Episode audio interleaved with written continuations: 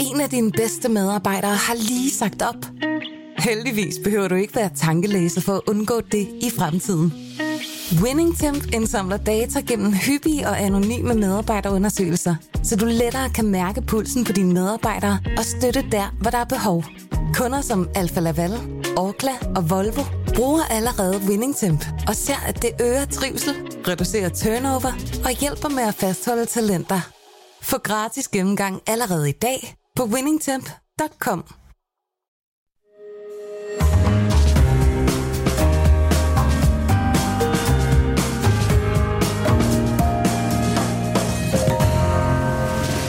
Du lytter til Korto og Steno, en podcast fra Berlingske. Ifølge de mange meningsmålinger, der kommer næsten hver dag, så har valgkampen i hvert fald indtil nu én vinder.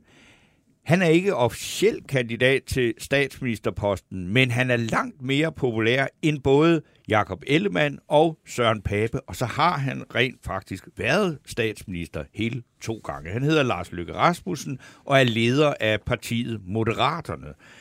Mit hoved er ved at eksplodere, siger valgforsker Martin Vines Larsen, når han tænker på Lykkes position. Martin Vines er gæst øh, her i programmet om godt 20 minutter. Velkommen, mit navn er Torben Steno. Og jeg hedder Jarl Cordua, og i morgen så skal vi uddele ugens fidusbamse, og derfor må alle, her, alle lyttere, der har et bud på en, en eventuel modtager, øh, gerne skrive til os på vores Facebook-side, Cordua og Steno. Og jeg har faktisk allerede øh, en, en, en kandidat klar. Øh, det skal være Danmarks øh, repræsentant i den olympiske komité, som har skældt Rusland ud og, og fået tæsk af, af af IOC's præsident. Så jeg synes allerede... Og det er helt det... vidunderligt at tale om noget, der ikke har med valgkampen, ja. og ikke har noget med Danmark. Men det er en helt anden snak. Og selvfølgelig kan I altid kommentere øh, og stille spørgsmål til løjerne og til dagens gæst, Torben. Ja, Hvem er det er... Vi skal øh, nu sige øh, velkommen til kommunalbestyrelsesmedlem på Frederiksberg, uofficiel chefideolog i Enhedslisten og selvfølgelig folketingskandidat og tidligere folketingsmedlem, eller ja, for Enhedslisten Pelle Dragsted. Velkommen her i den blå boks i Pilestræde.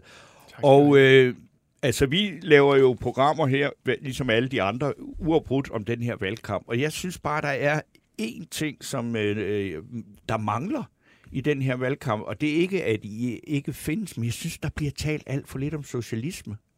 Ja, det kan du måske have ret i. Jamen, jamen det er ligesom om... er, det, er, er det ikke din opgave, undskyld? Skal I ikke tale om, at det er en ideologi, som der er nogen, der abonnerer på, eller har en fremtid? Eller?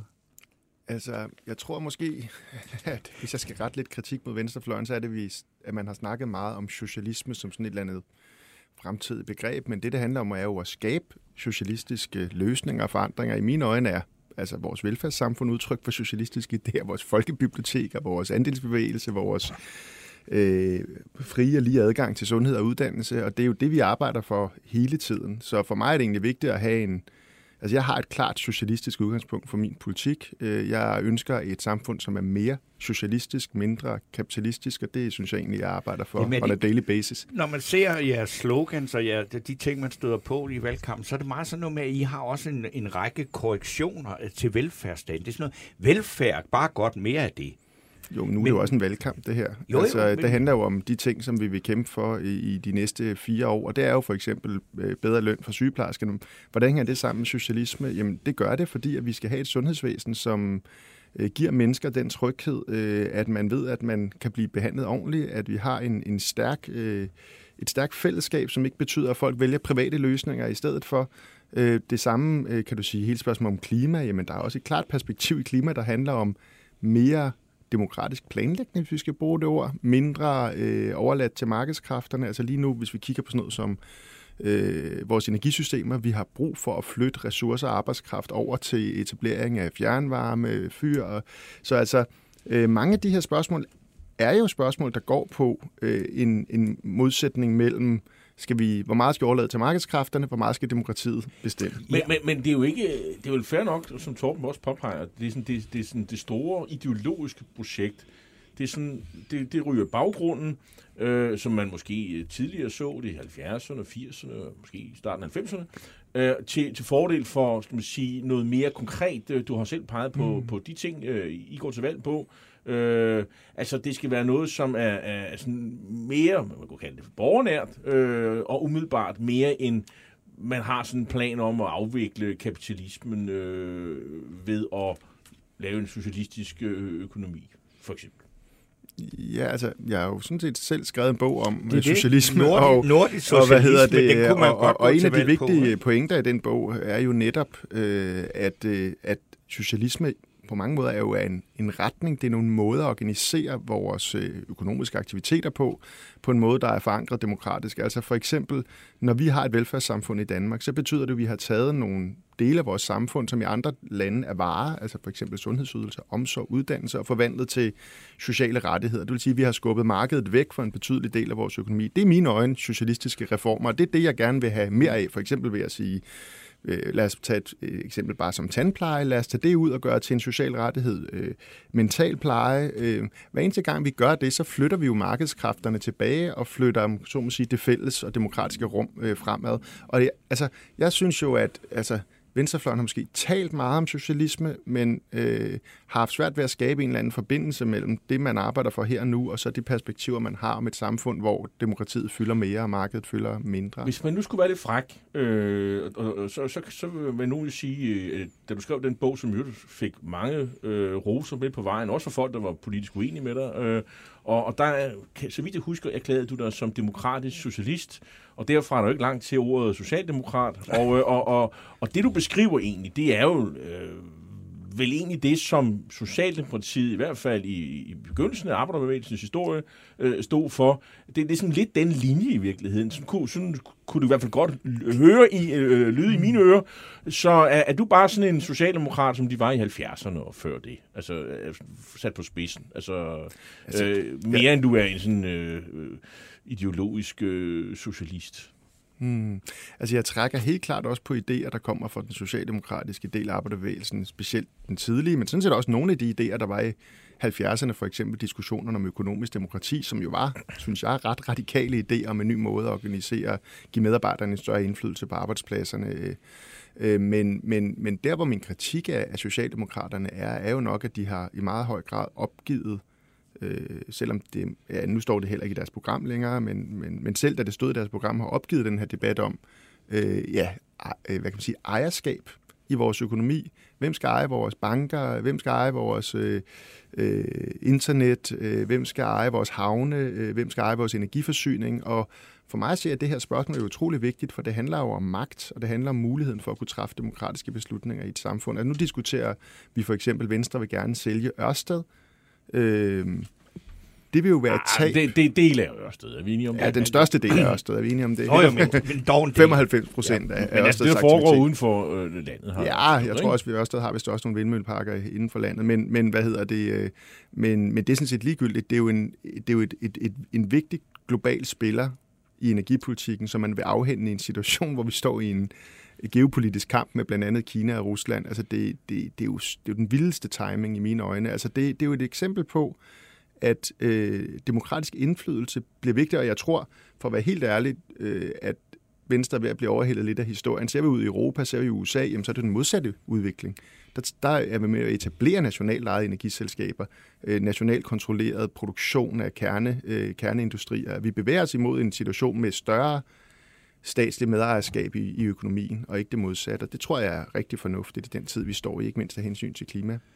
Nu, øh, hvis vi så ser, hvad skal vi sige, vender tilbage lidt til virkeligheden, fordi øh, sådan en form for demokratisk socialisme bliver nok ikke det, der kommer til at præge Danmark siden efter 1. november. Jeg altså, synes allerede, det præger Danmark. Nå, men okay. Men, øh, men hvis vi nu ser på det her med, at EU altså har støttet Øh, selvfølgelig Mette Frederiksens øh, etpartiregering, og nu har hun så gået til valg på at vil lave noget hen over midten, mm. og det kan I selvfølgelig ikke lide. Eller hvad? Nej, Eller det kan vi sgu ikke lide. Altså, det, det kan vi sgu ikke lide. Nej. Slut. Ja. ja. Det, det synes jeg er en virkelig dårlig idé. Altså, man, altså, det, det, hun foreslår er jo at invitere, selv hvis der var et rødt flertal, og så invitere et højreorienteret parti med i regeringen. Hvad, hvad er det for et højreorienteret parti? Ja, det ved vi jo ikke. Det kan jo være, det kan være enten... Øh, øh, Venstre eller konservativ, måske også med den udvikling, vi ser nu Moderaterne. Er Moderaterne i dit øjne et højreorienteret parti? Absolut. Altså, øh, må, hvis du kan bare læse deres. Må få lov at læse et citat for, hvad du har sagt om Lars Lykke?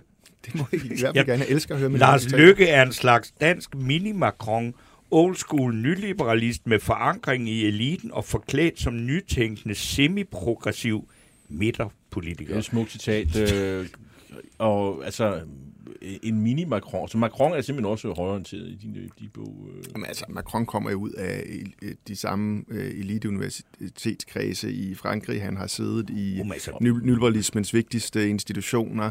Øh, den politik, han har stået for, har været en entydig afvikling af, af hvad kan man sige, lønmodtagernes rettigheder. Altså, han er det er nok derfor, jeg synes, det er derfor, jeg synes så godt om Ja, ja, præcis. Og jeg er sikker på, at, jeg er sikker på, at Lykke også er, er rigtig glad for, at jeg sammenligner ham med Macron. Altså det, han har siddet godt sig. Men min pointe er, at øh, altså, jeg ser, at der selv er sådan folk, der måske kunne defineres som progressiv, som, som nærmest er lidt fascineret af lykke lige nu. Og, øh, og, og der må bare sige, det, det synes jeg er helt vildt. Altså manden har været på højrefløjen hele sit liv. Kigger vi på den politik, Moderaterne har fremlagt, altså deres skatteplan. Selv Cepos var ved at tabe øh, kæben øh, over, hvor ulighedsskab. De siger, det er den mest ulighedsskabende skattereform, der nogensinde er gennemført i Danmark, hvis den bliver gennemført. Så altså, jeg synes, det der med, at han fremstiller sig selv som midterpolitiker, det er bullshit. Altså, så... det er klart, på udlændingepolitikken og sådan noget, der placerer han sig øh, midteragtigt, men når det gælder fordelingspolitikken, alt det som øh, man kan sige, de klassiske politiske temaer, så er han jo langt til højre, og, sådan er det. Og det er jo lige før, vi lige pludselig skulle sådan, øh, ringe med klokken, fordi det var en af de sjældne øjeblikke, hvor Pelle Dragsted var enig med, med, med, med Cepos i en, ja, i en analyse. så det, det er jo helt øh, øh, historisk.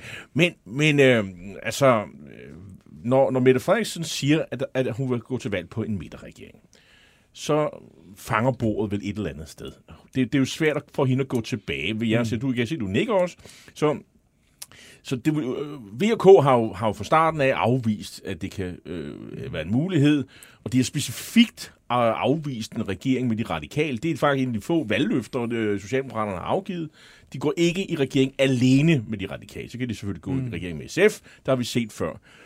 Men du vil simpelthen afvise nu af enhedslisten under nogen omstændigheder vil støtte en det, som pressen har kaldt for en SM-regering, og nu kommer der nogle billeder i hovedet folk, og, og vidtighedstegningerne har allerede beskrevet det, så politikken her forleden dag. Så du kan allerede nu afvise en SM-regering. Ja, må jeg lige starte med at sige, hvorfor jeg synes, det er en dårlig idé? For ja, det er måske det vigtigste. Ja, ja, det, altså, det kommer jeg aldrig frem til før. Altså, det er jo fordi, at får vi et højorienteret parti med i en regering, så vil de jo kunne, så, så har de jo vetoret. Altså, jeg, jeg elsker bredt samarbejde. Vi har lavet masser af brede aftaler om klima og mange andre områder. Men problemet ved at tage et parti med i en regering, det er, at de får en vetoret.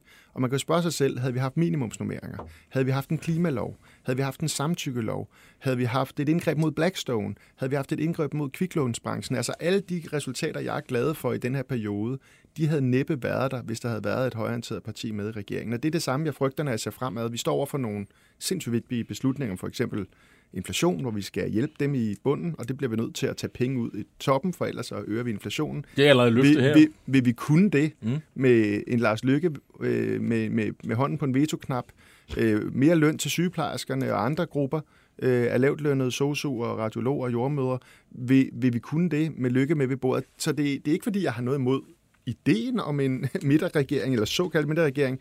Det er bare, når jeg tænker de manifeste konsekvenser af den, så vil den være, at de vil kunne blokere for progressive politiske løsninger, som vi har brug for. Det er derfor, jeg er imod. Så spørger du, kan du garantere, at vi ikke kan pege på dem? Ja, altså, jeg ser det som højst urealistisk, men vores tilgang i enhedslisten er jo altid, det handler om politikken. Mm. Og vores udgangspunkt, ligesom det var sidst, det er, hvis der er en regering, der gerne vil bruge vores mandater, altså hvis en regering vil indsættes på vores mandater, så skal den sætte sig ned og forhandle med os, og så skal vi have en aftale om regeringens politik, altså den ordnede retning for regeringens politik, som enhedslisten kan stå indenfor.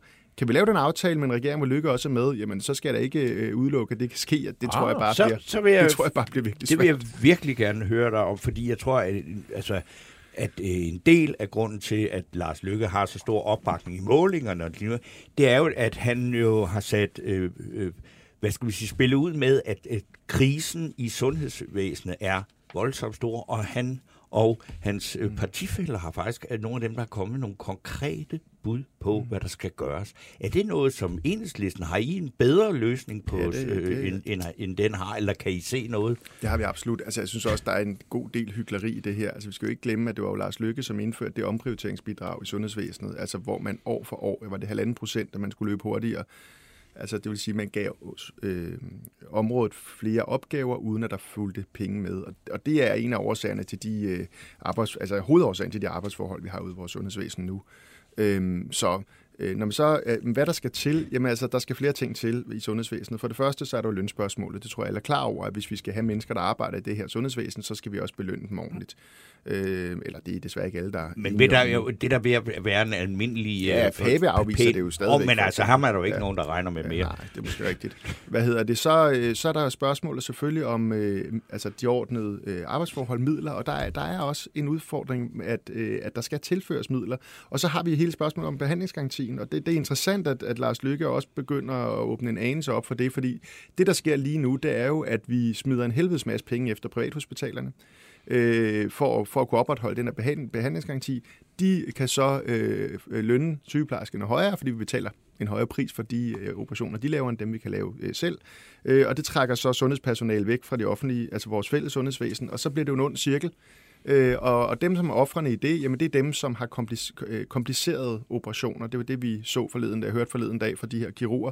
Altså dem, som, altså privathospitalerne tager jo kun de nemme, nemme ja. øh, og så er dem med de komplicerede øh, sundhedsudfordringer, de, de kommer bare endnu længere bag i køen. Så det, det er et rigtig dumt system, vi har skabt. Øh, og det skal vi se, om vi øh, kan gøre noget ved, uden at øh, antaste borgernes ret til at få en hurtig sundhedsbehandling. Pelle Dragsted, der er rigtig mange, der er enige i, at det her det er et af de store øh, svære spørgsmål, som skal løses, og, ja. øh, og måske knap så meget øh, kommissionsundersøgelser og andre ting, øh, som, som ligger lidt længere nede i vejen. Det er også vigtigt, men, men det her det er noget, der vedrører alle borgere. Mm.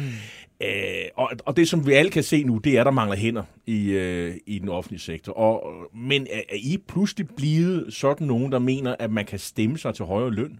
Øh, var, var I ikke i enhedslisten tilhænger af, af, at man øh, den danske model, hvor mm. arbejdsgiver og lønmodtagere fandt, fandt sig til rette.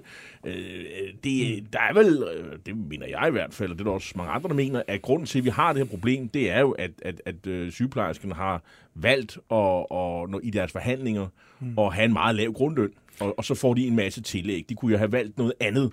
Øh, og, og alle de undersøgelser, der viser, at de er ikke lavere lønnet end så mange andre grupper. Så, så er det ikke... Det er for noget, man kan diskutere, mm. du kan godt være uenig her. Men er det ikke et skråplan at begynde at sige, at man kan stemme sig til højere løn, som der vel egentlig er tilfældet her?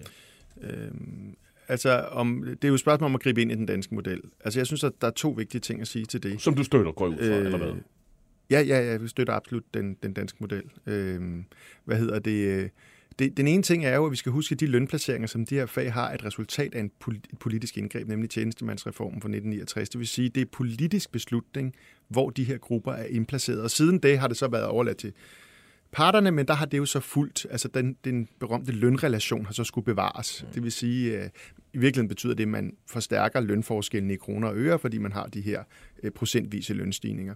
Så det er, et politisk, øh, det er en politisk aftale, der startede det, og derfor er vi også nødt til at gribe politisk ind for at få rettet op på den lønplacering fra dengang. Det er, det, det er der jo ikke for enighed om.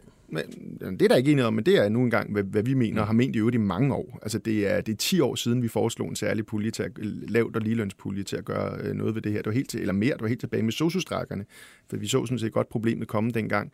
Det andet er, at vi mener jo ikke, at vi skal sidde og lovgive om, hvilke grupper, der skal have. Og der er, jo, nu snakker vi sygeplejersker, men der er andre grupper, der er altså, meget dårligere lønnet. Altså vi snakker sosuer, vi snakker pædagoger, vi snakker pædagogmedhjælper, vi snakker køkkenpersonale i daginstitutionerne. Køkkenpersonale i daginstitutionerne, de får nærmest, altså det er meget lidt over dagpengeniveau. Så det er bare for at sige, øh, det vi foreslår er jo, man har jo lavet en lønpulje, vi har foreslået til at starte med 5 milliarder.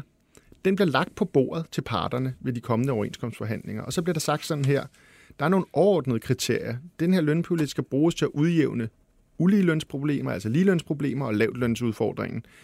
I udmyndter den selv, men det er kriteriet. Hvis ikke vi udmyndter den sådan, jamen så snupper vi dem igen. Så det bliver parterne, der skal udmynde det her, men øh, ud fra nogle, øh, øh, nogle overordnede kriterier, som handler om at løse nogle spe, specifikke problemer med, med, med, nogle, med nogle områder, hvor der har kæmpe problemer med rekruttering og ligeløn. Men det skaber vel også nogle problemer for, for inflationen, at man jo synes, fordi det du gør her, det vil, det vil hæve mm. de offentlige udgifter, ikke? Altså vi finansierer det jo fuldt ud, men man skal, jeg tror, man skal huske, når vi snakker om inflation, så skal vi snakke om det korte og det lange sigt. Mm. Øh, det her er jo, altså det er jo en, det er jo en lønudvikling, som skal komme i årene frem. Øh, og, øh, og inflationen er et akut fænomen, men, men vi finansierer nu altså også vores ligelønspulje. Det vil sige, vi Hvordan trækker... gør I det? Åh oh, gud, jeg kan ikke præcis huske det faktisk. Er det hø- højere skatter? Ja, jeg tror faktisk, det er, en, den formueskat, som, øh, som, Okay. okay. som har været foreslået. Så som en, trækker man noget... noget så trækker man noget aktivitet Okay. ud af samfundet et Okay. andet sted. Okay. Og det er klart, når det er de høje indkomster, så skal man faktisk trække lidt mere ud, end man putter ind nede i bunden, fordi forbrugstilbøjeligheden eller forbrugskvoten, som man siger, er højere i bunden. Men vi er meget opmærksomme på ikke at, ikke at puste til inflationen med alt, hvad vi foreslår. Det gælder også inflationshjælpepakker og andet. Så du, I behøver ikke have nogle særlige principper, som vi venter jo på, statsministeren kommer med de der særlige principper. Det er jeg sikker på, at I også gør i enhedslisten om, hvad er egentlig de principper, som, som Socialdemokraterne Mm. og statsministeren har for de grupper, der skal have øh, noget mere løn. Det er i hvert fald det, hun siger. Det, det venter I vel også på. Jo, altså, øh, vi venter ikke. Vores princip er, at, at det skal være der, hvor der er en urimelig ulige løn, Okay. som følger tjenestemandsreformen, og så skal vi have hævet de allermest lavt lønnede grupper, hvor vi har et rekrutteringsproblem. Okay. Pelle Dragsted, øh, der er, du udløser en masse øh, lytterreaktioner, Men men det er det alle sammen sådan nogen, der næsten vil diskutere nogle emner, som er så store, at hvis vi åbner dem, så, så sender vi uafbrudt til klokken halv tre i eftermiddag. gør vi da det gør vi desværre ikke. Men, så, øh, men øh, tusind tak, fordi at du tog dig tid til at komme i den blå boks. Ja.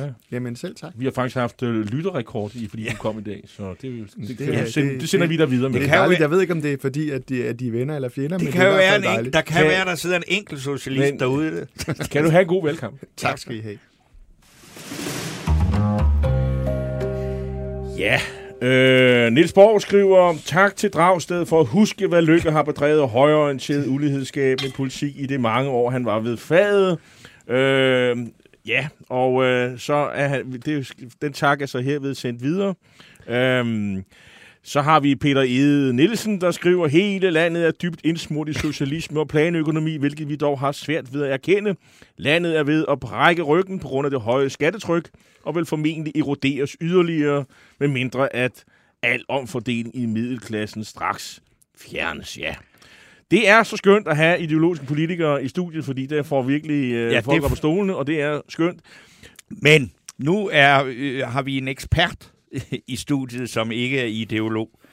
Og øh, det er fordi, at det skal handle om de her mange meningsmålinger, der kommer her i valgkampen. Ja, og øh, hvor meget kan man egentlig stole på dem? Øh, og til at skåre klogere på det, har vi nu fået besøg af vandanalytiker, lektor og Ph.D. i statskundskab, Martin Vines Larsen fra Aarhus Universitet. Tak fordi jeg måtte komme. Øh, velkommen, og øh, altså, øh, det er jo dit hoved, der, der heldigvis kun er på kanten til at eksplodere, Martin. Øh, når du ser de målinger, som Lars Lykke får i øjeblikket, øh, og nu citerer jeg fra en artikel i, i dag i Berlingske, hvor du, øh, hvor du medvirker og er kilde på. Øh, hvad, hvad er det der er så vildt, så vi er, dit hoved er eksplosionsfare? Det, der er vildt, det er, at Lars Lykke var fra, at han kom til som formand i år, år 2009, til at han gik af som formand øh, hvad hedder det, i Venstre 10 år senere, var han øh, sit partis største problem, personlighedsmæssigt. Folk kunne egentlig meget godt lide Venstre som parti, deres politiske positioner, men de kunne ikke særlig godt lide Lars Løkke. Han havde en masse møgsager, rejsesag, underbuksersag, og så videre, og så videre, bilagsag. Øh, og så er det bare øh, pudsigt, at han nu, når han har brudt ud af Venstre, så er han lige pludselig øh, ekstremt populær. Jeg synes, det er, det er meget mystisk. Kan du, øh, har du hørt udtrykket øh, mands mene af otte dage? ja, det har jeg, det har jeg hørt, ja. I hvert fald i dansk politik. Altså, vælgerne glemmer hurtigt. Jamen, det må være det, der er tilfældet, men, men det, det må så også være tilfældet, at, at uh, Lars Løkke har formået at, på en måde at, at, at slå igennem til noget særligt, der jo har, har udnyttet, hvad der må sige at være en eller anden form for ledelseskrise i, i Blå Blok. For hvis man forestiller sig, at Blå Blok stod samlet om for eksempel en statsministerkandidat, altså alle ligesom havde peget på Jakob Ellemann eller Søren Pape på vejen i valgkampen, så tror jeg, det har været svært for ham ligesom at, og på den måde gå ind og udfordre dem. Men øh, han er simpelthen udnyttet af, af, af, at de er delt, og nu står han jo lige pludselig som, faktisk, hvis man skal tro målingerne, de borgerlige vælgers foretrukne statsministerkandidat.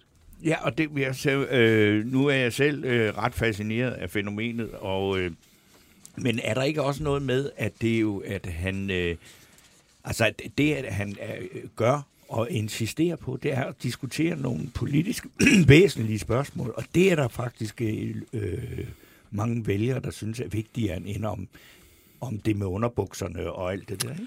Øh, jamen øh, jo, altså folk synes helt sikkert, helt sikkert op i væsentlige spørgsmål, men øh, de gik jo også op i underbukserne. Han var jo ekstremt upopulær. Jeg kan huske, vi sad øh, ved valgundersøgelsen, som vi lavede i 2015, øh, og sad vi og, og regnede på hjemmelidsted, hvor mange, hvor mange stemmer var det, at han havde kostet Venstre, ikke? Var det, var det 200.000 eller 300.000 på grund af de her sager? Så det gik folk jo også lidt op i dengang. Jo, men så til det, gengæld det, gik han jo vanvittigt meget frem ved sidste valg. Ikke? Ja, Ved så- at, og, og, og, og lade Venstre, best, altså lade partiet Venstre, hvis jeg er ligeglad, hvad partiet mener, Venstre ja. gør, som jeg siger, så fik han en kæmpe valgsejr, men tabte. Ja, ja men så, så han, øh, han har jo helt sikkert øh, øh, politiske kvaliteter, men jeg har altid tænkt øh, Lars Lykke som om, at han var en politikers politiker. Altså han var populær blandt andre politikere, fordi han kunne skabe resultater, og havde jo også helt tilbage til kommunalreform, reform af hospitalsvæsen, kraftpakker, var ligesom øh, en, en fag, øh, fagligt stærk minister, men egentlig ikke sådan en vælgerdarling. Og det er derfor, jeg synes, det er lidt overraskende, at han, at han er blevet det i den her valgkamp. Men det, det er han jo blevet. Øh, vi skulle måske lige øh, tage øh, Gallup-målingen her. Øh, Gallup har jo spurgt, hvem er Mette Frederiksen og Lars Løkke Rasmussen efter din opfattelse den bedst egnet til at lede landet som Danmarks statsminister? Løkke, han får blandt alle 30 procent, og Mette Frederiksen 38 procent. Hvis man ser på alle de andre, der er Voxmeter har jeg for eksempel en, øh, en måling, hvor de, hvor de også som, som kom i går, øh, den har de faktisk lavet gennem hele valget. Der vinder øh, Mette Frederiksen 55,1 foran Ellemann med 29,1. Han er faktisk steget en smule, og, og Søren Pape, han er nede på 15,7. Så, øh, så i sådan en måling, man kan jo ikke sådan, altid sådan en til en øh, sammenligne dem, men der er i hvert fald noget, der tyder på, at, øh, at Lars Løkke er, er temmelig mere populær end de to andre statsministerkandidater. Det er, det er en helt, øh, det er en helt sikkert. Jeg mener, det er, øh, det er hvad hedder det, omkring øh, 40 procent af, af de blå vælgere, som vil have øh, Lars Løkke, og så måske så omkring øh, fem- 25 procent, der vil have de to andre. Ja, Så der, det, det er, det, er den næste måling Ja. ja. blandt alle, der hedder, der vinder han 36-20-12, øh, Ja, ja, og Ellemann, det er altså ham, der har 20, og Søren Pape 12, og, blandt, Ja. i, og i blå blok, øh, der er der lidt flere, øh, der vinder han faktisk, han vinder i alle, ja. alle tre målinger, blandt blå blok hedder den 36, 29, 21, Øhm, Og det er jo bare, det er jo helt vildt. Prøv at tænke mig, han ligger der jo i en, i en position, som ingen parti eller rigtig har formået at ligge før, som er, at han har ikke lagt sig fast på, hvilken blok han vil, han vil pege på.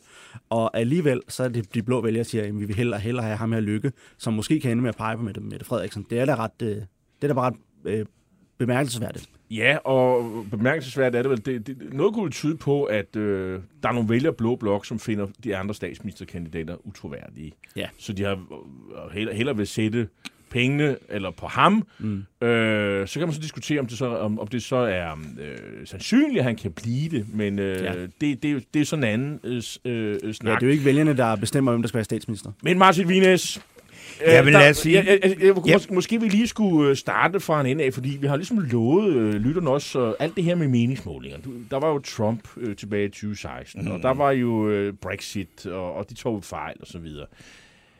Kan vi stole på de målinger, vi har nu her? Øh, også de andre omkring øh, partierne og så videre. Hvad, kan vi stole på det her? Det, det, det, det, for de svinger jo hele tiden. Øh, jeg mener godt, vi kan stole på målingerne i et eller andet omfang, så de kan ikke en til en sige, hvem der, hvem der vinder på, på valgdagen, men de kan godt sige noget om, hvilke partier går frem, hvilke partier går ordentligt set tilbage. Øh, og når valget er, men når valget er så tæt, som det er nu, hvor vi ligger, og det er et eller to mandater, der afgør, hvorvidt det bliver rød eller blå blok, så kan målingerne ikke give en, en særlig sikker pejling på, hvem der egentlig vinder. Men de, for eksempel så vil jeg være meget, så kan vi være meget sikre på, altså Venstre ligger jo på 12% eller på 20% sidst, de kommer til at have gået, eller 14% nu, de kommer til at være gået tilbage konservativ, jeg tror også, vi kan sagtens stole på det her med, de har haft en, en kæmpe nedtur. Så på marginalerne, der, der kan vi måske ikke helt stole på dem, men i forhold til de, de store øh, trends, øh, der kan vi godt øh, stole på dem. Hvis vi så ser på alle de her øh, be- bevægelser i, inden for, eller ikke, men i selve hele salen, de 179 ikke? Øh, pladser, så er der øh, to nye partier, der så til at få temmelig mange mandater.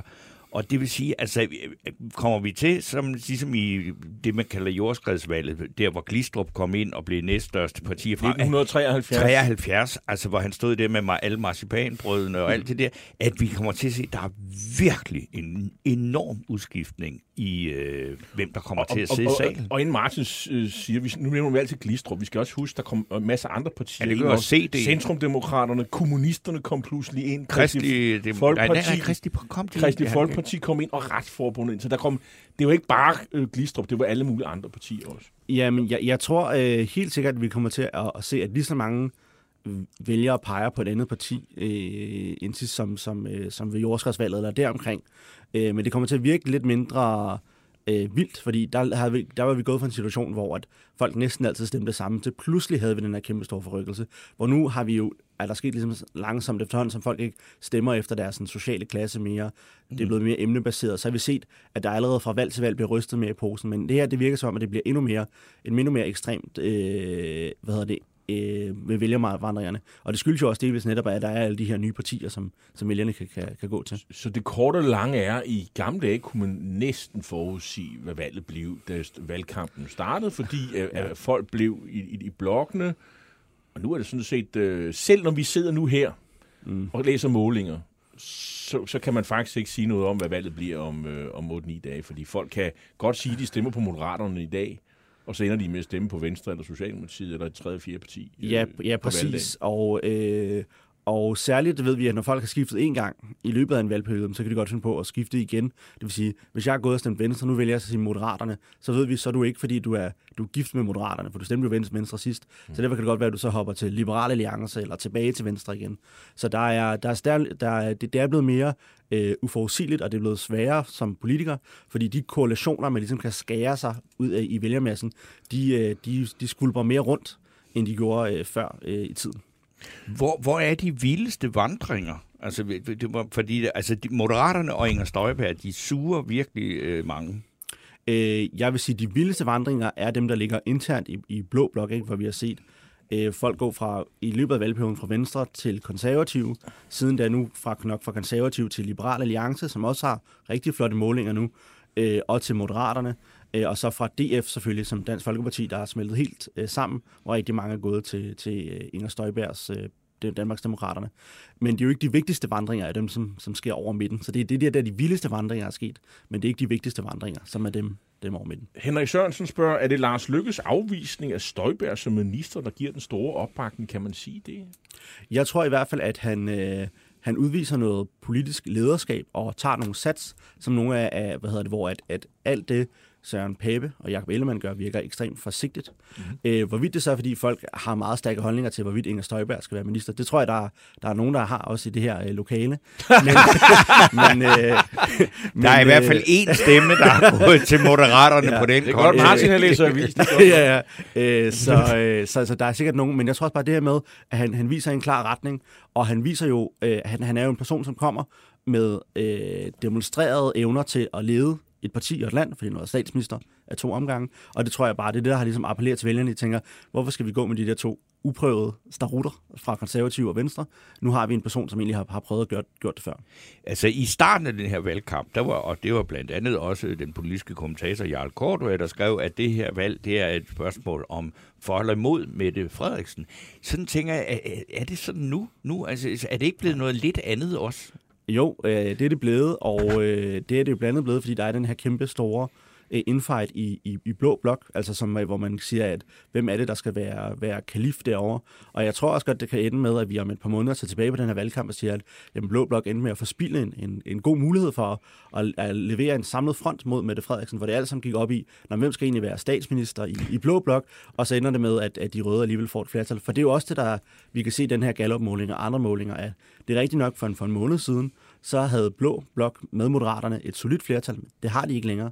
Øh, Det, vi kan sagtens ende i en situation, hvor det bare bliver det gode, gamle, gamle øh, hvad hedder det, radikale SF, Socialdemokraterne, Enhedslisten flertal, som vinder igen. Men den, en ting, som øh, jeg er meget øh, øh, som man siger, opmærksom på, og som jeg synes er meget spændende, det er, øh, det, det, når folk øh, i meningsmålingsinstitutter måler på partierne, så har de sådan rimelig god styr på det, specielt jo ældre partiet er, og så har de det mange data og sådan noget. Men sådan et parti som Moderaterne, sådan et parti som Danmarksdemokrater, nye partier, de er svære mål. Mm. Det er vi lidt mere ude og sjuse, end, øh, end, øh, end vi er med Socialdemokratiet og Venstre. Er vi ikke? Jo, man kan sige, der, der er nogle forskellige ting, som er, som er, er vigtige her altså for øje. Nye partier, og partier, som er gået meget frem eller tilbage, de er typisk lidt svære at ramme. Altså retningen rammer man rigtigt. Det man ser sjældent, at de siger, okay, det her parti går langt tilbage, og så ender det med, at det går frem. Nej, det, det skal jeg ikke. Men når et parti går langt tilbage, om det så lige er det 10 procent, det har mistet, er det 8 procent, er det 12 procent, det er svært at, at ramme rigtigt i en meningsmåling. Og så er det, det samme er det lidt med det nye parti, for det nye parti går jo kan man sige, per automatik meget frem. De fik 0% af stemmerne sidst. Så derfor er det også ligesom, øh, kan de også godt være lidt svære at, at, at ramme. Martin Vines, det er en lytter.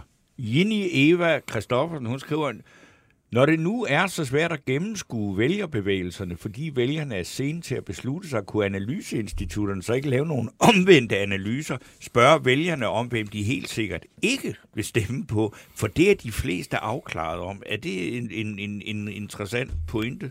Det er da meget, det er en meget sjov idé. Jeg tror, at det, som de også nogle gange gør, det er, at de spørger for eksempel, hvem vil du, hvis du ikke skulle stemme på det her parti, hvem vil du så stemme på? Og så kan man se, er der ligesom nogen nogle bobler, der, der ligger der, øh, og hvor, hvor, som, som, folk, øh, som folk overvejer. Men, men det er jo sådan, at når du når, når Jenny og andre skal ned og sætte deres kryds, så må de altså kun sætte kryds ved, ved et parti. Og det er det, der bliver vigtigt i forhold til resultatet. Ikke hvilket parti de helt, helt sikkert ikke vil sætte kryds ved.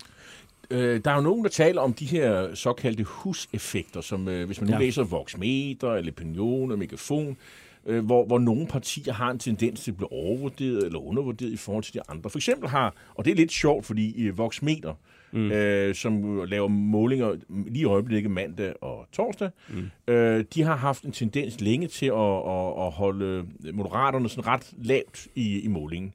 Så skete der pludselig det, at de øh, havde den måling, som faktisk har moderaterne højst, ja. nemlig 9,1 og så var de jo hen, nogen hen og spørge Lars Løkke i går, og så, og, så, og så havde han jo det problem, at han jo tidligere sagde, han kommenterede ikke på Voxmeters målinger, fordi det var jo det, det, det var totalt utroværdigt jo, det kunne man ja, ikke. Ja. Og, og, og nu kom der så den her meget, meget flotte måling, og, og så blev han jo nødt til at sige, jamen det, det kunne han så heller ikke nu, men ja. der var en god stemning, sagde Løkke. Ja, ja. Øh, hvad, hvad er det for noget med huseffekterne? Skal vi, er det noget, vi Jamen, skal tage, uh, tage alvorligt? Altså jeg vil sige, som, hvis, hvis man uh, er forbruger af, af meningsmålinger til husbehov, så er det ikke noget, man behøver at tænke så meget over. men, men hvis man er connoisseur og sidder der mandag, torsdag og siger, oh, nu er der en megafon. Det er vi jo og alle lytterne. Præcis, så, så kan det være godt at have for øje. Og det handler om, de her meningsmålingsinstitutter, de samler ind på lidt forskellige måder. Voxmeter for eksempel, de ringer kun til folk. Øh, det er ligesom deres øh, metode, de har. Anna Midtgaard, som er en, en meget dygtig øh, polster, som, som har ligesom det som hendes. Det er den måde, hun gør det på. De ringer tilfældigt ud til folk, øh, og for eksempel Gallup eller Opinion, de, de både ringer og har noget over, over internettet. Og det gør bare, de der for små forskel i, hvordan man gør det, det skaber nogle, nogle små forrykkelser i forhold til, hvem er det lige, man får fat i. Og så kommer der så til at være nogle partier, der kommer til at syne lidt større end andre. Martin Wienes, øh, bare til sidst her, så en, en tematik, der måske kan flytte noget, altså hvad skal man sige, blandt øh, professionelle øh, Øh, kommentatorer, journalister og politikere og sådan noget, der går man meget op i de der FE og mink og retssikkerhed og sådan noget. Og det er øh, de, det store, brede øh, vælgerhav, de er helt ligeglade med det. Ikke? Øh, så, men så er der i dag, nu dukker der så sådan en sag op med, hvad skal man sige, endnu en lidelseshistorie om store, utømte blæer fra Køge, ikke? Er, er det sådan en sag, som du tror, den kan flytte noget? Fordi nu kan jeg sige, ældreminister Astrid Krav har jo allerede altså været ude og været nødt til at kommentere på det. Hun har siddet på det der område i langt, altså i mm. de sidste tre år. Er det, er det en sag, der kunne flytte noget? Måske nogen, der endda rykker fra Rød Blok eller Socialdemokrater over til øh, det, for eksempel Lars Lykke? Det er, øh, det er lidt svært at sige, for der er to modsatrettede effekter på spil her. Øh, fordi det er jo øh, det er de røde, der har magten. Øh, vi kan sige, sådan en sag her, det er dårligt for dem, der har magten, fordi det er på en eller anden måde deres ansvar godt nok sige, det var meget styremand inden for ældreministeriet, et eller andet plejehjem i Køge, nok ikke super meget. Men det er alligevel dem, der har, det er dem, der i et eller andet omfang bliver holdt ansvarlige for det. Øh, men samtidig, så øh, når der er, kommer sådan nogle emner her på dagsordenen, sådan noget med velfærd, det plejer at være rimelig godt for de røde. Så derfor det er lidt svært at sige, hvilken effekt det har. Det her ville være værre, hvis det havde været en blå øh, hvad hedder det, statsminister, fordi at vælgerne har ligesom en idé om, at det her er ikke et område, som blå politikere øh, går særlig meget op i at tage særlig seriøst der har de en idé om, at de har nok gjort deres bedste, de her røde politikere, for vi ved, at de går ekstremt meget op i, i velfærd. Så derfor er det svært ligesom at sige, hvad der, hvilken vej det peger. Godt. Jamen, øh, tusind tak, fordi du kom, øh, Martin Vines Larsen, som er lektor og Ph.D. Øh, ja, nu skal jeg finde det hele her. Også? Ej, jeg har været i statskundskab. Nu er du lektor, det er rigtigt. Adjunkt, det, var, det, det når man er starter. Det starter man ja. med at ja. være. Okay. Ved Aarhus Universitet i, i, stat, jo, det er jo I statskundskab tak, og valgforskning. Tak fordi du kom. tak fordi, tak fordi jeg måtte komme. En af dine bedste medarbejdere har lige sagt op. Heldigvis behøver du ikke være tankelæser for at undgå det i fremtiden. WinningTemp indsamler data gennem hyppige og anonyme medarbejderundersøgelser, så du lettere kan mærke pulsen på dine medarbejdere og støtte der, hvor der er behov. Kunder som Alfa Laval, Orkla og Volvo bruger allerede WinningTemp og ser, at det øger trivsel, reducerer turnover og hjælper med at fastholde talenter. Få gratis gennemgang allerede i dag på winningtemp.com.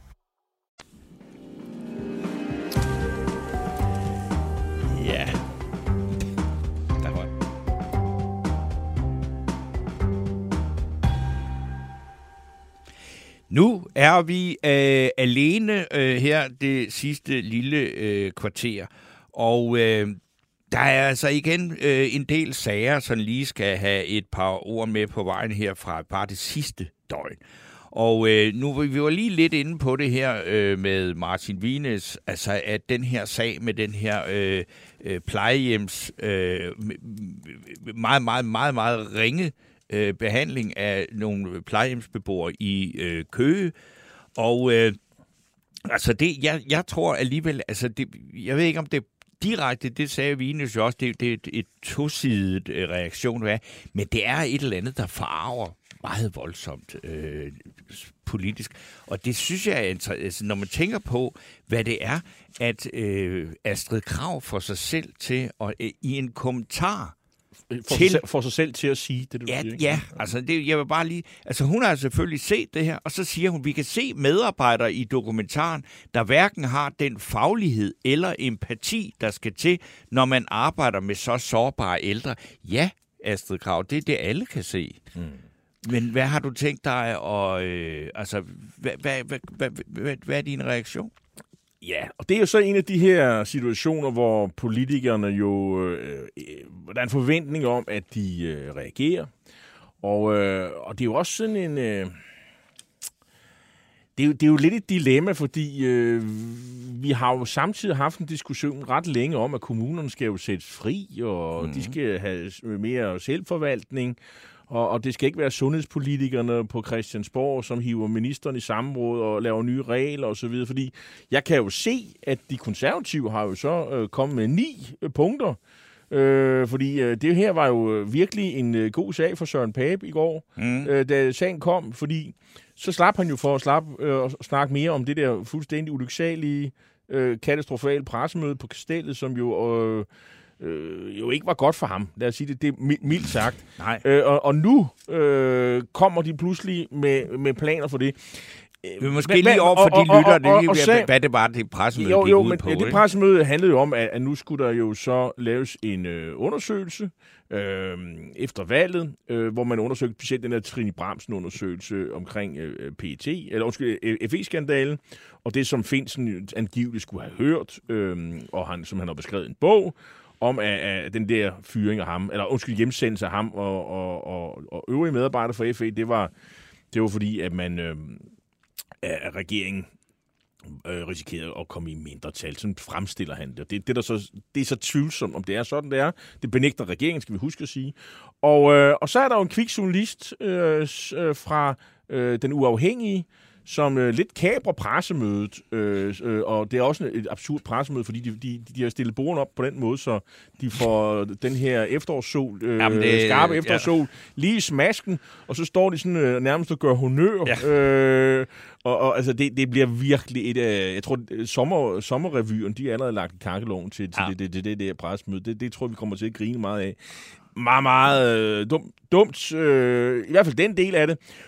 Og så er det jo, at de får spørgsmålet, jamen øh, den der sag med ham der Samsam, øh, der var agent, og som sidder i spjælet et eller andet sted, og som øh, vi ikke rigtig kender ved, selvom han åbenbart har været øh, agent for Danmark. Pinlig sag, synes jeg. Øh, fordi jeg synes, vi skal tage, tage, tage hånd om, om de agenter, der arbejder for Danmark. Han burde jo have en medalje. Han skal ikke sidde i spjælet, mm. øh, hvis det, det, der påstås, er rigtigt. Øh, og det er alt sammen foregået i Søren Papes tid som justitsminister. Og, øh, og så pludselig får han spørgsmålet, synes de, skal, skal den der undersøgelse ikke også omkring det? Og så forsøger de sådan, nej, nej, nej, det har ikke noget med det at gøre. øh, og, altså man, og det er jo lidt det der, der sker, når journalister, de blander tingene sammen. Øh, og man kan nu egentlig godt argumentere for, øh, hvornår skal den der, altså man kan diskutere kommission, hvornår skal det starte, hvornår skal det slutte, ikke? Øh, måske man skulle have tænkt over det, øh, lidt før, at man øh, lavede sådan en presmøde. Måske der skulle være nogen... Nu, nu kører den her sag benhårdt.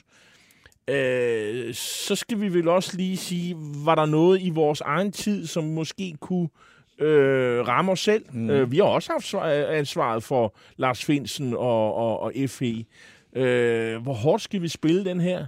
Det er der ikke nogen, der tænker over, fordi, fordi de borgerlige tror, har bildt sig selv ind, det er min analyse, at uh, den her FE-bog, det er sådan det, man på amerikansk kalder for the silver bullet. Det er det, der skal redde valget for dem. Og jeg tror bare, og det er der sådan ved at være lidt konsensus omkring, i, i hvert fald os, der kigger på det og kalder os kommentatorer, det er ikke den sag, der kommer til at vinde valget. Og, det, og hvorfor er det ikke det? Det er simpelthen fordi, det er ikke en sag, der interesserer øh, flertallet af vælgere. Det interesserer nogle vælgere, det er med på, jo, jo. men det interesserer ikke flertallet af valget. Og uanset hvor meget øh, visse øh, vælgere og øh, visse politikere insisterer og tramper jorden, de kommer ikke til at vinde valget. De er interesseret af, i den der sag omkring plejehjemmet, de er interesseret i, hvad gør vi ved sundhedsvæsenet, mm. som øh, det, det tror jeg er, jeg tror også, der er nogen, jeg siger ikke de så mange som de andre, som er interesseret i at høre, hvad gør vi ved det der forsvar, øh, som heller ikke spiller, og øh, hvor der ligger en kritisk øh, udkast, altså, ja, altså, udkast til en kritisk øh, kommentar, rapport fra Rigsrevisionen, om at øh, de ting, som øh, vi har sat i værk omkring den der sådan, øh, brigade over i Baltikum, det, det, det kan vi ikke levere på. Hvorfor kan vi ikke det? Vi har jo ellers leveret penge til det ene og det andet. Mm. Altså ting, som jo regeringen skal svare på, og, og det vil de godt gerne svare på, men det bliver på den anden side af valget. Jeg synes, vi skal svare på det nu. Hvorfor ikke diskutere det nu? De ting, tror jeg, er vigtigere for langt de fleste øh, vælgere. Og i hvert fald de vælgere, som i øjeblikket har forladt Blå Blok og gået over til Moderate. Så, ja. så, så, så lige nu står Pape og Jakob Ellemann med øh, det dilemma. Enten fortsætter de den her FE-historie, mm. øh, som bestemt er vigtig, men jeg tror ikke, den er vigtig nok, eller også så begynder de at snakke om emner, som faktisk interesserer vælgerne. Jamen, og jeg synes, at Pape skal have point for, at han har lavet en 9-punktsplan. At meget af det er... Det adresserer da i hvert fald, at der er et problem her øh, og som skal løses. Men altså, det tror jeg er klogere det, det er end den anden strategi. Fint øh, med, med, med, med ni punkter øh, og, med, og med noget politik, ikke? men problemet er jo, at Søren Pape, altså vi har næsten haft daglige dårlige historier øh, med ham i hovedrollen. Han er jo fuldstændig smuldret. Jo, men altså, han står stadigvæk. Men, men du har jo ret i, at øh, hver dag, vi åbner avisen, så er der, så, ny... så er der kommet en ny meningsmåling, øh, og nu var det altså 7,1 i går, øh, i, i dagens Gallup.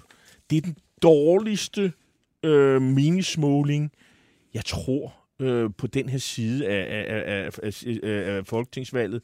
Folketingsvalget tilbage i øh, juni 1900, øh, 2019, øh, undskyld, mm. der fik de konservative folkeparti 6,6. Nu ligger de i gallopmåling på 6,1. Der har været en voksmeter, hvor de ligger lidt højere, øh, 7,89 stykker, tror jeg det er. Altså, øh, selvfølgelig er der problem, og det der måske øh, er mere ubehageligt for Pape, det er, er det her bunden? Er der, er, er, er, er, der nogen, er der nogen, der kan garantere, at det her det er bunden? Øh, den der måling, jeg, jeg synes lidt imponeret over, at der er stadigvæk er 15 procent, øh, som øh, ønsker ham som øh, statsminister. 15,7 procent ifølge Voxmeter. Det er der, det er der flere, end øh, der faktisk stemmer på det konservative ja. folkeparti. Så, så det, der, det der er lidt positivt. Men Øh, Men jeg, jeg vil... han, han skal ikke falde ret meget mere, før at det nu, begynder nu, at blive mere pinligt, end det er. Nu er vi jo så øh, halvvejs i den her meget lange øh, valgkamp. Og det vil sige, gav vide, hvad der nu skal ske her op til øh, målstregen her. Altså, hvad skal man efterhånden skyde ind af nye ting? Og der, jeg har skrevet en klumme i Berlingske i dag, hvor jeg tænker, det er faktisk et ret stort problem, som øh, mange mennesker i det her, alle borgere i det her oplæg, det er, at mødet med det digitale, det offentlige digitale helvede. Mm.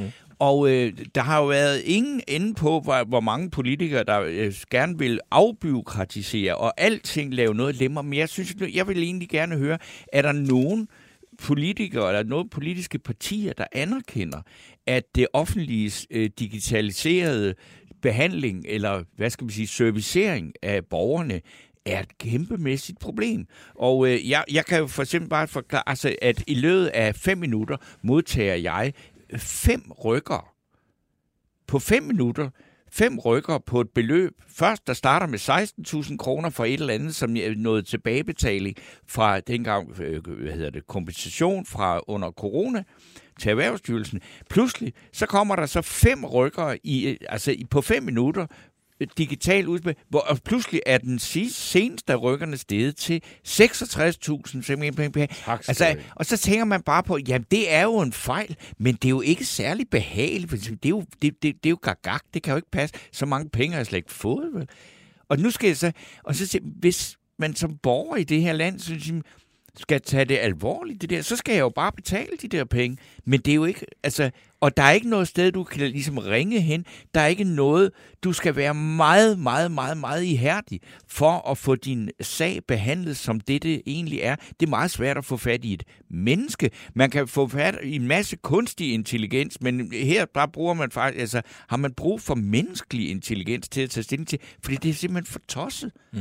Og jeg har siddet en formiddag øh, i over en time, hvor det så lykkedes mig at få fat i et menneske, som sagde, jamen det er helt tosset, vi har modtaget din klage over det her, men den er ikke gået i behandling endnu, så derfor fortsætter vi maskinerne med at sende der rykker. Og så spørger jeg mennesket, statens stakler, som jeg kalder de mennesker, som skal sidde og høre på sådan noget, så siger jeg, hvis du var mig, hvad vil du så gøre? Så siger han, ja, som privatperson, så vil jeg gøre det, som der er bare ignorere det. Men det kan jo ikke være rigtigt, at vi så mange mennesker i det her samfund skal opleve den slags. Og, og, og, og jeg vil sige, dem, der er dårligere stillet økonomisk og tidsmæssigt end mig, de øh, har virkelig svært ved det der. Og jeg så da en øh, historie, eller en reaktion på det, jeg har skrevet, fra en af øh, programmets øh, gode venner, Lars Bangert Struve, som havde bare simpelthen måtte opgive, og så, så hans revisor havde så sagt, du bliver bare nødt til at betale en rykker, som overhovedet ikke har noget med noget som helst at gøre, bare for at få fred. Det mener jeg faktisk er et ret stort politisk problem, som ikke rigtig nogen har lyst til at tage sig af. Og det er, også, det er jo ikke et rødt eller et blåt problem. Det er et digitalt problem, som er akkumuleret over meget lang tid. Ikke? Ja, og, øh, og så er det jo heldigt, at øh, du har der i det mindste en talerstol, og den er her, og du ja. har også mulighed for at skrive om, og jeg er sikker på, at det ikke er sidste gang, og du har også øh, vigtige allierede, som Gita Nørby og andre. Øh, ja. som, øh, som må ikke, at, øh, at, øh, at, at, det, at du kan få øh, ørenlyd. Øhm, jeg vil prøve, at, øh, mens vi har lidt tid her, skulle vi prøve at læse øh, nogle af de her spørgsmål, der er fra lytterne kommentarer. Ja. Øh, Brian Fyn skriver, øh, og, og det er jo ham, der binder børster, så vidt jeg husker. Det store problem er at vælge lykke i fravalg af de andre. Øh, Lars Løkke Rasmussen er det mindste onde. Det sidste fra, fravalg. Øh, vi har ikke bedre. Ja, det synes, tror jeg faktisk, at der er en del, der, der har det. Øh, I hvert fald dem, der har stemt blot øh, tidligere. Simon Nielsen Øregård skriver, våger spørge til kort, hvad, hvad, hvad han vil stemme. Med ultimatum, at hans stemme ikke kan gå til nogen, der muligvis vil pege på Støjberg som minister, så er der vel kun Moderaterne en blank stemme tilbage. Han stemmer vel ikke på den unævnlige side. Jeg synes, Simon Nielsen Nørgaard er meget skarp. Øh, jeg skal passe på, at han ikke kommer og vælter mig pinden som politisk kommentator. Jeg synes, det er en meget, meget stærk, skarp jagttagelse, han kommer med det her. Så det behøver jeg ikke sige mere om. Øhm, det vigtigste er vel, hvem der kan trække stemmer hen over midten, ligesom DF gjorde tidligere, øh, skriver Michael Schneider. Hvem gør det nu?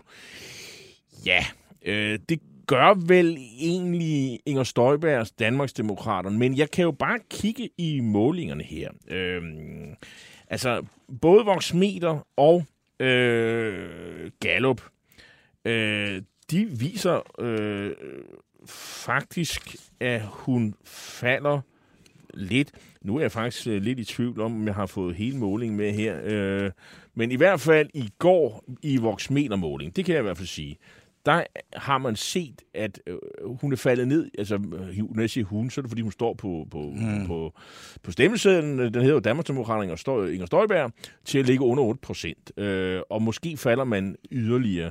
Det, der er i hvert fald en tendens. Det kan selvfølgelig godt være, at der er noget statistisk usikkerhed osv. osv. Der er i hvert fald en tendens til, at Danmarksdemokraterne er faldet gennem valgkampen. Kan de falde mere? Det ved vi ikke. Men det er i hvert fald hende, der gør det. Så vil nogen jo også hævde, at det gør øh, Venstre fordi de har jo ikke spillet ud med så hård økonomisk politik, som i hvert fald de konservative, så de gør vel også det. Og så er der dem, der siger, at Moderaterne det er et øh, borgerligt parti, det, hvis man, det, og det er Pelle Dragsted jo enig i. Det er højorienteret parti, det er jo mini-Macron. Mm. Øh, og hvis man øh, er enig med Pelle Dragsted og dem, de andre, jamen så, så er det vel ham, der er øh, der sørger for at vende midten til den blå side. Og jeg synes også, det er vigtigt at sige, langt de fleste vælgere, som Lykke har, det er tidligere blå vælgere. Det er korrekt. Torben? Jeg vil bare sige, det er sådan en lytter, der hedder Jakob Levesen, og han synes, at jeg skal gå mere øh, ind i den her sag, jeg lige har beskrevet om de her rykker. Og der står, Steno, du kan selv bruge sådan en udsendelse, du selv bestyrer til at fable om, hvor dårligt du måske er blevet behandlet. Du glemmer at fortælle, hvorfor, hvordan du selv var delvis skyld i regningen, steg så vildt, og at du får rykker, fordi du ikke indsætter de rigtige papirer til tiden. Det har du selv beskrevet i en kronik for nu. Der, det står øh, i Berlingske i dag, og jeg har ikke, øh, det, du skriver, Levesen, er ikke korrekt. Du skal læse den klumme igen, fordi det er rigtigt, jeg har indgivet en klage, men det, som jeg snakkede om her, og det var netop ikke for at tale om min sag, men for at sige, jeg tror, vi er mange borgere, der oplever noget lignende, og det er et problem, at det er svært, når der er sket fejl eller til der er at få dem øh, rettet. Jeg vil godt lige sige, at med hensyn til Danmarksdemokraterne, jeg, jeg husker rigtigt. Gallup-målingen viser i dag, at de falder ned under 6 procent. 5,9 procent. Det er den laveste, den dårligste måling i hele valgkampen til Danmarksdemokraterne. Vi må se, hvad de andre øh, meningsmålingsinstitutter viser. Vi er færdige for i dag. Ja. I teknikken sad Niels Malmos. Ja. Og, øh, og så hjalp Mads Bjergård med at få gæster ind og ud ja. af studiet og andre gode ting. Og vi er tilbage i morgen øh, hvor vi også øh, har det som programpunkt, at vi skal prøve at se, om vi kan for, øh, finde en modtager af ugens fidusbamse, og det må I lytter meget gerne komme med forslag til. Øh, og så har vi besøg af DF's kandidat KK Bært. Tak for det.